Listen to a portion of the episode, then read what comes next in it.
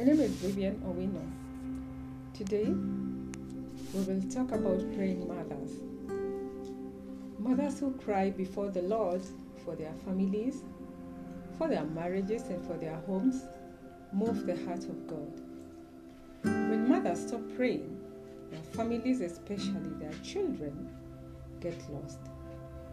Satan gets a foothold and begins to destroy the home and yet, when mothers return to their rightful place in prayer, demonic strongholds are broken because we do not fight against flesh and blood. In the book of Psalms, chapter 17, 36, 57, 63, and 91, God's role is likened to that of a mother.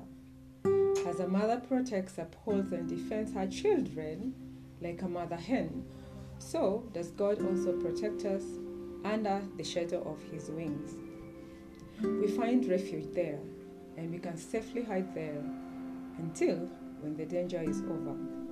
Now, a mother's role is so vital that the father cannot get his prayers answered if he dishonors or disrespects her. In that scripture can be found in 1 Peter chapter 3 verse 7. Because of this favor of our mothers, they are also the most attacked people in the home. Yet the Lord has put inside mothers grace and resilience to overcome any situation. Today, as the woman of the home, consider yourself blessed.